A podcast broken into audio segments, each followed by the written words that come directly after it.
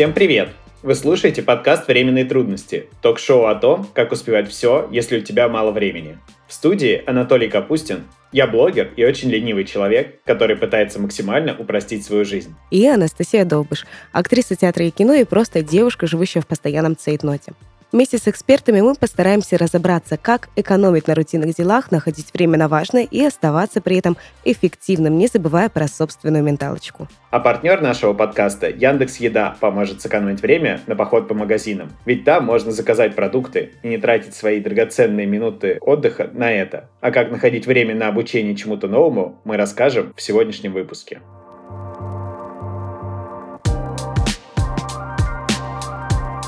Итак, Толь, сразу у меня сходу к тебе вопрос прямо в лоб. Практикуешь ли ты повседневный тайм-менеджмент? Может быть, ты ведешь какой-нибудь дневник, и вообще удается ли тебе все успевать э, в этом мире? Слушай, ну мой тайм-менеджмент это как э, в меме, я смотрю на часы, там написано типа время понять, что ничего не успеваешь сегодня. Я такой, о, как раз время, время пришло, самое время понять, что опять что-то пошло не так. Вот, я смотрю, конечно, на людей с ежедневниками, с забитыми календарями, которые выделяют себе в рабочих календарях время на работу с собой. Вот, и поражаюсь этим людям, э, и думаю, что когда-нибудь я тоже стану взрослым. Все мы когда-то станем взрослыми. У тебя как с этим? Есть ли у тебя любимый ежедневник? А, любимый ежедневник. Да, есть определенно любимый ежедневник, который я периодически забрасываю и пытаюсь опять заново его вести. Но на самом деле, э, поскольку мне очень часто не хватает ни на что абсолютно времени, а я такой достаточно жесткий перфекционист, то есть у меня все должно быть разложено по полочкам. И на самом деле в этом деле очень помогает ежедневник. Но поскольку его вести мне не всегда хватает времени, потому что для того, чтобы просто тупо сесть за стол и начать что-то писать, для этого тоже нужно время. И, разумеется, какой-то Кажется, ресурс. где-то здесь зацикленный какой-то цикл проблемы есть. Да, да, да. Э, но на самом деле в этом случае меня спасает телефон, где есть э, заметки, и можно расписать э, свое расписание на ближайший месяц или неделю. А, типа ты говорила про ежедневник именно про бумажный такой. Э, да. Гусиное перо макаешь в чернила и пишешь, кляксы вытираешь по пять часов в день тратишь на это. Ну, знаешь, в этом ритуале есть что-то свое. Ты не согласен? Да, конечно, как, как и в приготовлении э, обедов, ой, завтраков по часу в день. Ой, ну начинается. Как мы уже выяснили. И во всем остальном. Не, мне, мне кажется, моя лень э, оберегает меня от покупок э, молескинов э, и огромного количества всяких красивых ручек. Вот, поэтому у меня нету ничего такого. Настя, как часто ты прокрастинируешь?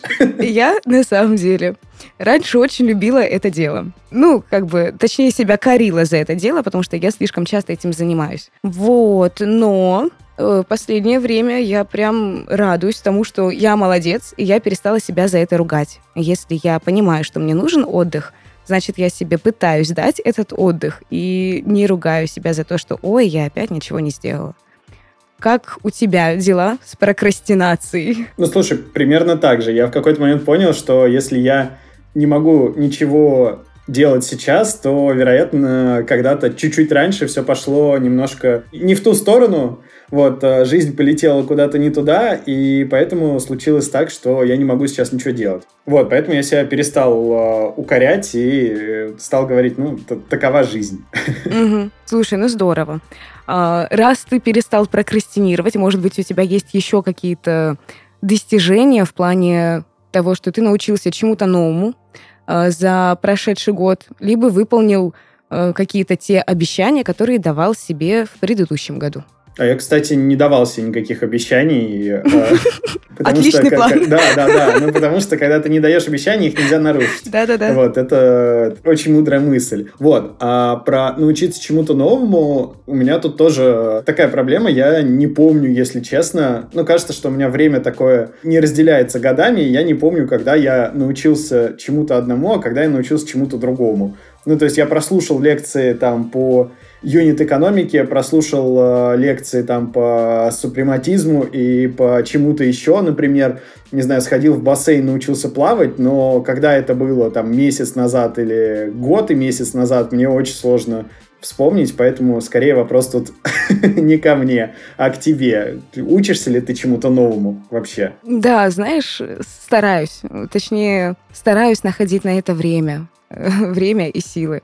И на самом деле хотелось бы пожелать себе побольше времени на то, чтобы саморазвиваться. Этого, конечно, очень бы хотелось. Но, пожалуй, все-таки главным своим... Мне показалось, что ты сказала, хотелось бы пожелать тебе побольше времени, чтобы саморазвиваться. Ну, хорошо. камень в мой огород Давай так, времени давай. Мне побольше, тебе побольше времени, да, всем побольше времени. Всем. Да, всем побольше времени, действительно, чтобы все все успевали. Это было бы замечательно. Я предлагаю, вот раз уж мы говорим про время, чтобы все все успевали, представить нашего эксперта. У нас сегодня в гостях журналист, э, медиа-менеджер Даня Трабун. Даня – экс-главред интервью, The Village, Афиши, стоял у истоков э, Яндекс.Дзена и помимо своей основной работы увлекается цифровой одеждой, собирает, придумывает, реализовывает кроссовки, снимает про них видео, изучает метаверс, э, AR, VR, и много всего прочего, что я, скорее всего, забыл рассказать. Даня, привет. Привет, привет. Правильно ли я тебя представил? Или ты сейчас представляешься иначе? А, ну, мне кажется, что мне, конечно, очень льстит э, это длинное представление, но ну, можно уже и короче. Я обычно представляю, что я блогер и работаю в Яндексе. Как все просто. А типа все эти регалии прошлого времени, они же... Время так быстро меняется, что, скоро, что скоро люди не будут знать, что такое вообще журналист или бывший там э, редактор э, и так далее. Ну, справедливо. Или моя аудитория просто.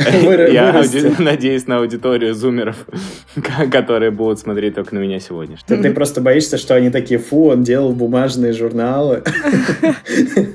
У нас в Роблоксе такого не такому не Не, я думаю, что такого точно никогда не будет. Это знаешь как, ну, никто же не говорит, фу, он делал аудиокассеты, наоборот, все такие, ого, он делал аудиокассеты. Слушай, я смотрю твой Инстаграм постоянно и вижу, что у тебя очень много какого-то образовательного контента, и в тебя втекает, и, грубо говоря, из тебя вытекает. Ну, то есть очень много всякого интересного получается узнать, когда смотришь твой Инстаграм. Скажи, пожалуйста, как у тебя получается организовывать свою жизнь так, э, что кроме блогинга и работы в Яндексе хватало время хотя бы на что-нибудь еще? А, ну, мне не хватает, на самом деле, совсем времени ни на что. Но я тот человек, который может потратить, например, день на планирование. не уверен, что это хорошо для тайм-менеджмента. вот.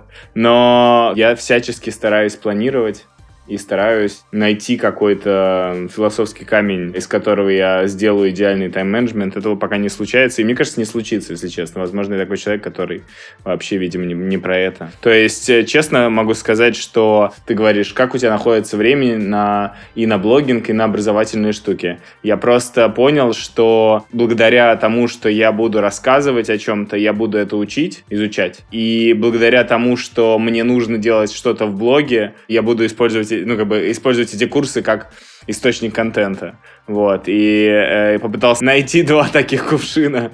вот. Если бы еще как-то работа в Яндексе давала возможность мне делать контент, э, было бы круто.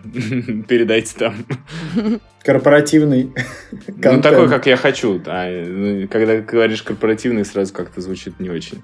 Э, ну, какой-то классный. Э, еще мне кажется, что тут есть такой небольшой секрет, знаете, фраза есть а, чем больше времени ты занят, тем больше у тебя времени. Нет, это ну, неправда. Э, ты думаешь? Ну, мне кажется, что те люди, которые, у которых действительно очень много свободного времени, они не используют его во благо.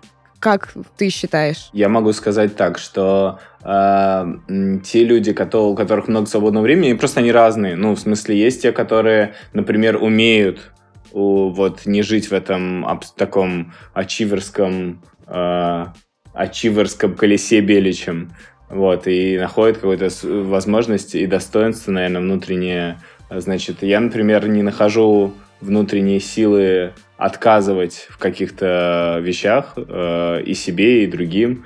И как будто бы это и круто, потому что это много возможностей и, и так далее но и не классно, потому что это же и какая-то моя внутренняя тревога, что я типа что-то не успею, а если я сюда не впишусь, то пропущу это и всякое такое. И вот люди, ну, мне искренне импонируют люди со свободным временем, потому что они у меня в голове такие разборчивые. Вот. Понятно, что можно себе нарисовать человека, который просто ленится и ничего не делает, но опять же, э, люди со свободным временем для меня те люди, у которых есть ресурс на свободное время. Ну, буквально деньги, например. И угу. если у них есть деньги на это свободное время, значит, они как-то научились их зарабатывать, оставляя себе свободное время. Ну, то есть, грубо говоря, люди, которые добыли себе свободное время, так или иначе. Намайнили, да. Не те, которые живут с родителями и такие, о, у меня есть ресурс на свободное время. Честно говоря, я давно не встречал таких людей. Как будто бы такой образ существовал во времена моих родителей. Ну, в смысле, вот тогда были какие-то люди, которые жили с мамами. И ладно, окей, не, все не все, все, все, все ложь. Сейчас тоже люди живут с родителями, но просто в моем, моей эко-камере, в, моей, в моем информационном пузыре таких людей нет, поэтому я даже не представляю. В моем информационном пузыре есть люди, которые вкалывают как не в себя и до сих пор не получают достаточно средств, которые им важны, и которые они, там, не знаю, хотят, и скорее это их проблема, чем лень. Окей, okay, если все-таки говорить о той группе людей, у которых не совсем получается организовывать свою повседневность по канонам тайм-менеджмента, то как э, ты думаешь, это вообще устроено? Может быть, у тебя есть какие-то советы для подобного рода людей? Вообще, я перепробовал все возможные способы планирования дня. Я был тем человеком, про которого Толя говорит, что в календаре оставлял себе свободное время, которое называлось «свободное время», и у меня было забито все, то есть все встречами, делами какими-то и так далее. Не пошло. А, не, не пошло, потому что это свободное время — это способ за, закинуть еще одну встречу, и это ты просто, у, у, просто умираешь совсем все, это, это совсем нельзя. Ну, мне нельзя. Возможно, кто-то гармонично существует. То есть, э, еще очень важно, здесь нет серебряной пули, то есть здесь нету э, универсального ответа. Потом э, были различные приложения через привычки, например, что-то делать, потому что, по сути, многие говорят, что для того, чтобы появилось время, нужно очень многие процессы жизненные перевести на машинальное действие. Ну, то есть, условно говоря, максимально пытаться, да, автоматизировать. То есть, есть вот люди, которые, типа меня, которые просыпаются и час думают, сделать зарядку или нет. А есть люди, которые на автомате проснулись, пошли в душ, сделали зарядку, отправились на работу. И для них вот этот кусочек времени, он, во-первых, перестал для них быть стрессовым, а это, наверное, одна из главных э, проблем вообще вот этих вот моментов, да, которые мы хотим о которых мы думаем, насколько это продуктивно, сейчас непродуктивно, короче, рефлексируем. А для них это кайфовая, очень простая, вообще ничего не требующая задачка. Возможно, они еще не проснулись в этот момент.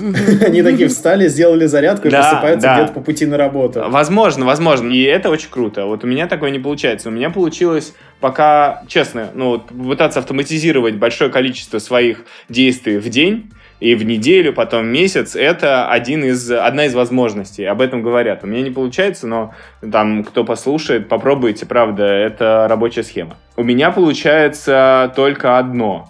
Uh, во-первых, uh, то есть я не рациональный человек, поэтому у меня есть первое это дневник настроения, то есть по сути я записываю эмоции. Это позволяет мне фиксировать, как мне ок сейчас или не ок опять же, с тайм-менеджментом. От тайм-менеджмента это очень далеко, но зато я хотя бы нахожусь в гармонии. Второе, это вечером э, у меня есть галочка в моем приложении со всякими моими делами, которые должен был сделать. Э, делал ли я сегодня то, что я люблю? И если делал, значит, день прожит не зря, тайм-менеджмент ок. Даже если там был полный ад, я ничего не успевал и все такое, самое главное, что в конце дня я такой, так я делал то, что я люблю или нет? Если делал, все супер.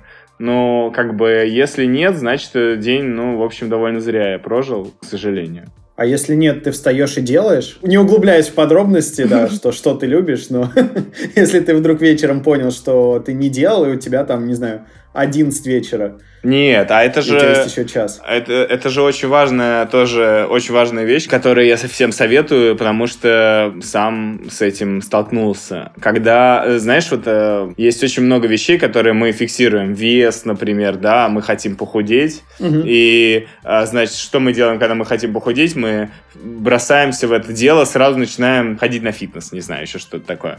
Но пропускаем очень важный момент э, сбора информации. То же самое с деньгами, да, мы, ну, часто, чаще всего, если мы понимаем, что мы что-то, что-то у нас с деньгами не так, мы начинаем резко экономить, стараемся резко сокращать расходы и там откладывать. Но вообще нужен момент, э, там, не знаю, месяц посчитать, сколько тратишь на что и так далее. Это советуют все люди, которые, э, у которых все ок с деньгами.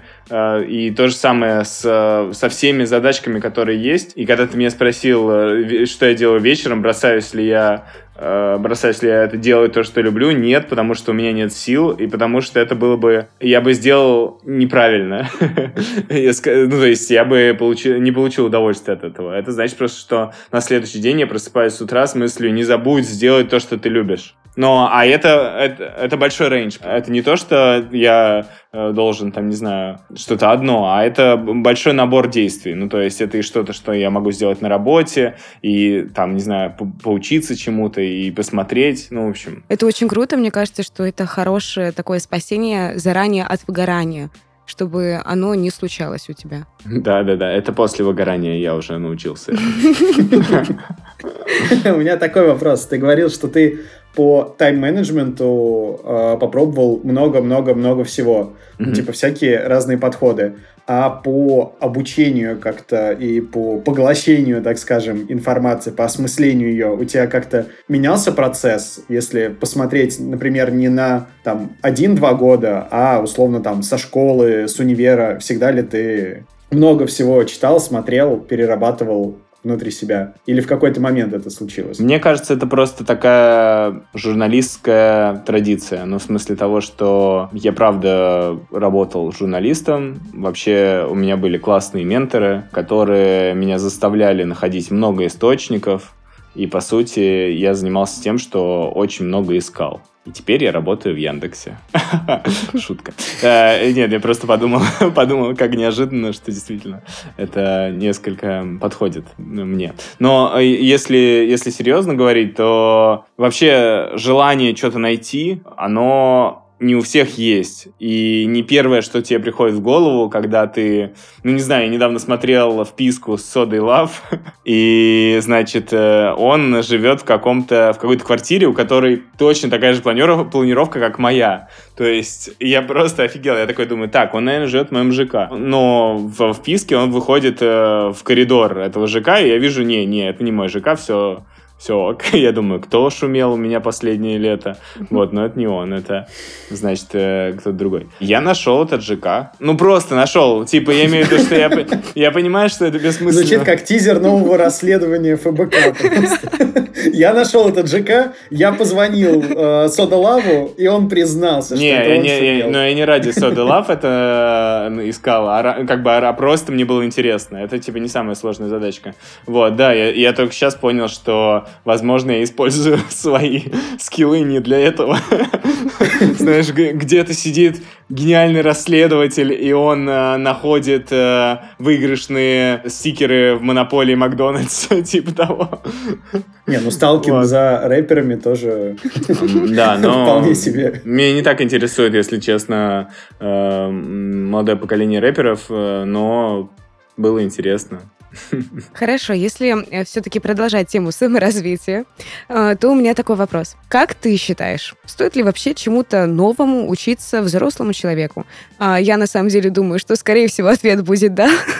Если да, то чему конкретно ты бы посоветовал? Я думаю, что много чему. Вообще взрослым быть круто, потому что у тебя есть э, деньги на то, чтобы учиться всему тому, чему ты не мог учиться в детстве. Ну, например, учиться петь, э, не знаю, а, учиться танцам, э, пойти в театральный кружок и так далее. Вот, это первое. И это просто получать удовольствие. Если честно, я э, ну, не думал так раньше. Я дум- думал раньше, что все должно быть полезным, но По сути, как бы, если ты научишься петь в свои 30 плюс, то это не сделает тебя великим певцом, скорее всего а просто ты наконец-то сможешь делать то, что ты любишь. А это уже очень-очень круто. Mm-hmm. В 30 плюс как раз после, после выгорания. Вот. Но это, наверное, первое. Второе, вообще есть очень много прикладных вещей, которые, ну, например, я сейчас хочу изучить э, даже не для того, чтобы становиться профессионалом в этом деле, а чтобы понимать профессионалов, которые со мной работают. А, в данном случае там меня интересует э, программы Blender, Houdini для того, чтобы изучать 3D. Э, для того, чтобы знать 3D, для того, чтобы говорить на одном языке с людьми, которые, с которыми я работаю. А третье, и, наверное, это все-таки, вот я сказал, что оно сейчас третье, но оно на, на самом деле первое. К сожалению, э, по крайней мере, мое поколение, в смысле поколение моих родителей, э, было не такое прокачанное воспитание, и в разговоре об эмоциях человека, о том, что он подавляет, а что он не подавляет и так далее. И кроме того, что всем я советую психотерапевта, это понятно, понятно. Вообще как, какое-то а, какое авторитетное место, где а, можно будет а, изучать и обучаться вообще осознанию своих эмоций, эмоциональной гранулярности, вообще ощущению того, кто ты, что ты, как ты слушаешь людей и так далее. В общем и целом это называется soft skills – и подходить к soft skills можно абсолютно с разных сторон. Можно идти к какому-то коучу, чтобы тебе на работе условно было удобнее и так далее. Но я замечаю, к сожалению, что очень большое количество взрослых людей, э, э, ну, просто не, не, как бы в этой части заблокированы или там не, не обучены, а правда это, это в детстве. Вот. И для того, чтобы просто, если вы чувствуете вдруг, что все вокруг гниды и твари, то надо просто, э, ну, просто пообучаться такой странной вещи, которая, казалось бы, мы должны знать с самого начала, но это эмоции, общение с людьми. А где и как э, ей учиться? Ну, то есть, как, как не нарваться на шарлатанов, которые возьмут и затянут тебя в тоталитарную секту какую-нибудь? Как ты находишь для себя, э, где, у кого и чему учиться? И как фильтруешь это? А, ну, на самом деле, я через коучей большую часть э, таких курсов проходил, э, и, ну, я, наверное, не советую, как бы так сказать, правильно, чтобы никого не обидеть. Я, я не советую любые такие магические, мистические штуки, или которые похожи на это, вот, э, просто потому что, кажется, ну, не знаю, в смысле, типа, это ваш выбор, все такое, просто там и так много нерационального, я бы искал какой-то рациональный подход. Вот. Во-первых, это, не знаю, я бы не искал таких людей через Инстаграм, опять же. То есть я, мне легче сказать, что не надо делать. Чек-лист, э, как отбраковать э, коуча, который научит тебя, обещает научить жить классно. Не искать его через Инстаграм. Я только что понял, что это вранье, потому что э, коучи, которых я знаю, они, у них есть Инстаграм, и они через Инстаграм много чего рассказывают. Когда ищешь такого человека, типа ментора, коуча и так далее, э, нужно хорошо его изучить.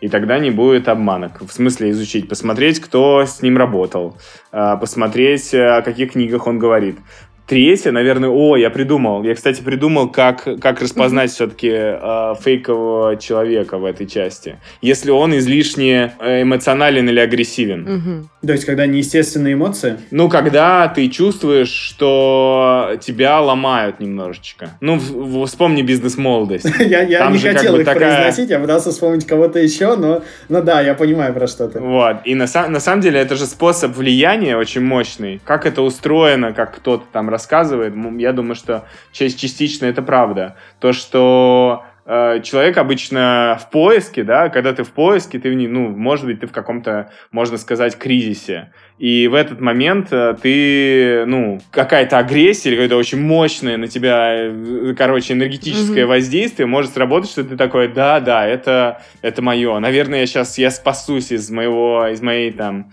э, критической ситуации, да. Но, по сути, это классный коуч, это как раз те люди, которые очень, очень четкие, без вот этих каких-то дыма и зеркал, то есть они не пытаются устроить цирк или театр, они как бы с тобой работают, вот. Я бы так сказал. Во-первых, точно не все коучи, не все люди, которые занимаются soft skills э, шарлатаны, совсем не все. Это просто очень важно понимать, потому что это, правда, очень важная как бы сегодня экспертиза. Вот. Второе, наверное, нужно делать очень мощный research, как всегда. Вот и все. Очень вдохновляюще звучит. Да, да, я, я тоже прям заслушалась. Прям захотелось пойти и начать что-то делать. Может мне стать коучем? Коучем? Как, как смотреть будущее? Я, я не буду, я не буду таким коучем. Потому что у тебя есть Инстаграм, да, поэтому ты не будешь коучем. Слушай, у меня такой вопрос. Э, ты сейчас э, там пару десятков минут назад, пару минут назад э, говорил про ачиверство, достигаторство и все такое. Скажи, пожалуйста, прочертил ли ты себе какую-то грань между здоровым достигаторством и нездоровым? И, ну, может быть, ты там дошел до нее или не дошел?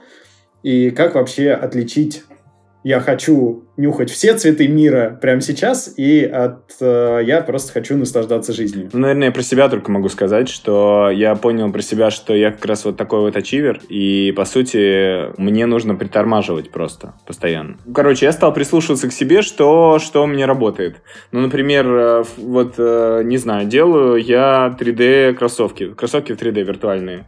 Вот, ну, типа, штука абсолютно вообще бесполезная, непонятная и так далее. Но почему-то вокруг этого начинают появляться какие-то интересные знакомства и какие-то штуки, которые раньше у меня не появлялись. И я начинаю больше тратить энергии на это. И я точно знаю, что таких вот э, вещей, которые я могу делать, ну их там не больше трех, ну не знаю, я имею в виду больших, глобальных. И они еще должны обязательно пересекаться. Почему прикольно, что мне нравится обучение, образование или, не знаю, просто информация различная про технологии и типа Инстаграм, потому что они пересекаются, ура, работает, э, пазл сложился. Вот. А, ты знаешь, такая оптимизация тоже. Ну, то есть, типа, я же, по сути, пытаюсь максимально оптимизировать процесс. Ну, чтобы вот. в одну сторону грести во всех трех лодках, грубо говоря. Ну, типа того, на самом деле. Это первое. А второе, просто чисто информационная гигиена и рабочая гигиена. То есть, э, по-хорошему не работать на выходных, просто делать все, что мы не можем делать, к сожалению, да, мы как бы мы 24 часа на работе, значит, у нас Телеграм кипит и так далее, но что я заметил, что э, со временем, если ты начинаешь, э, ну, вот эти границы ставить, это вообще не агрессивная штука и не негативная, ну, просто ты после, там, 8 отвечаешь, ну, реально через раз и ничего не делаешь. И это, ну, как бы люди все все понимают. Вот. А если не понимают, то явно что-то надо менять, как бы бежать от этих людей, ну, и все такое. Они понимают и завидуют тебе просто, что они не настолько себя могут отпустить, чтобы не работать после восьми. Не, причем, ну, это не означает, что если там, есть какой-то невероятный проект, который, от которого штырит, ну, как бы его, ну, его можно делать, его можно делать сверхурочно. Можно на две недели зарубиться и фигачить. Просто проблема же в другом. Проблема в том, в тот момент, когда ты в 2 часа ночи сидишь и делаешь какую-то пургу, которая никому не нужна, и тебе тоже. И которую ты, типа, должен завтра сдать в 9, но ты, не, ты ее сдаешь в 9, но ее посмотрят только в 2 потому что на самом деле ее никто не должен был, ну, как бы, ее никто не собирался смотреть 9, это было просто потому, что вот так все решили. Ну, то есть вот в этом проблема, да? Вот Звучит как, как вот... страшные сказки для взрослых, как в том меме. О боже, да. Кри... о боже, Даня, они же все еще дети, нас могут слушать дети, не говори такого. Но просто, по, по сути, надо вот это убирать из жизни, а не что-то прикольное. Вот. И так, чтобы это все-таки не звучало так страшно. Для подрастающего поколения. Давайте с вами подведем итоги. И, Даня, можно ли тебя попросить дать какие-то вот несколько советов для наших слушателей? Так, ну мой совет примерно такой. Вообще, я каждый год делаю себе планы на следующий год. И каждый там типа квартал э, я смотрю на эти планы. И в конце этого года я посмотрел на планы, э, которые... Не, не в конце, даже еще пол, полгода назад. Э, я посмотрел на планы, что там с ними происходит. Вот, и я увидел, что очень много не сделано того, что я планировал. Вот. Но тот совет, который я могу дать, это посмотреть, что, во что они трансформировались. Потому что у меня был, например, вот просто пример. Я хотел командный вид спорта поизучать какой-то. То есть ходить на волейбол, может быть, или еще на баскетбол. Ну, кор- короче, где-то, где есть команда. Потому что я понял, что это мне может помочь э, в работе. Ну, в работе мы в команде работаем, но э, в, спор- в спорте это прямо очень видно. Как, какие там есть схемы связи и все такое прочее. Я подумал, классно будет, если я свою экспертизу новую из спорта перенесу на условную офисную работу и что-то классное узнаю. Вот. И никакого командного спорта не случилось. Но я пошел на э, пластическую мастерскую в Google School, я пошел туда, потому что я хотел э, что, ну, телесные практики какие-то попробовать и вообще осознать свое тело. И там была группа, театральная группа, ну, собственно, группа всех людей, которые пошли туда. И после того, как я прошел этот курс, я понял, что я еще параллельно закрыл вот эту строчку про командный вид спорта, потому что там было, был командный вид спорта, потому что там были свои лидеры, свои поддерживающие, меняющиеся роли и все такое прочее. И вот то, что я советую всем, это посмотреть на свои планы, которые вы напишете напишите, если вы напишете их э, в конце этого года, в начале следующего, а потом через полгода не смотреть на этот список как на то, что не получилось, очень многое не получилось, скорее всего, а смотреть на этот список как э, что-то, что можно скорректировать, зачеркнуть одну строчку, написать поверх нее другую, или зачеркнуть одну строчку, нет, это больше не актуально, а вместо этого что-то другое, что из этого выросло потому что, по сути, те намерения, которые есть, они как бы все равно останутся. Просто они сильно трансформируются, потому что мы растем все. Вот. А с вами был коуч. Самоназванный, но бесплатный. Вот почему я могу это говорить. И это прекрасно. На самом деле, Даня, спасибо тебе просто огромное, потому что лично меня наш разговор, во-первых, вдохновил, а во-вторых, он словно дал какой-то еще новый завиток сил для того, чтобы дальше продолжать работать и впахивать. Это было очень классно, и ты безумно крутой. Наоборот же, не впахивать, а отдыхать и заниматься классно. Отдыхать и заниматься и впахивать. Ну, Спасибо тебе. Спасибо. Итак, друзья, чтобы не тратить все свое время на рутину и невыполненные задачи, а успевать уделять внимание еще и новым знаниям, очень важно научиться распределять свое время грамотно. Ну а сэкономить бесценные минуты вам поможет Яндекс Еда. Пока ты смотришь новый вебинар, тебе уже привезут полезный и здоровый перекус. Это был подкаст «Временные трудности». И сегодня мы разбирались с тем, как учиться новому, не отрываясь от основных дел. Или отрываясь. С вами были Анатолий Капустин и Анастасия Довбыш. Найдите время, чтобы подписаться на нас и рассказать о подкасте друзьям. Всем пока. Всем пока.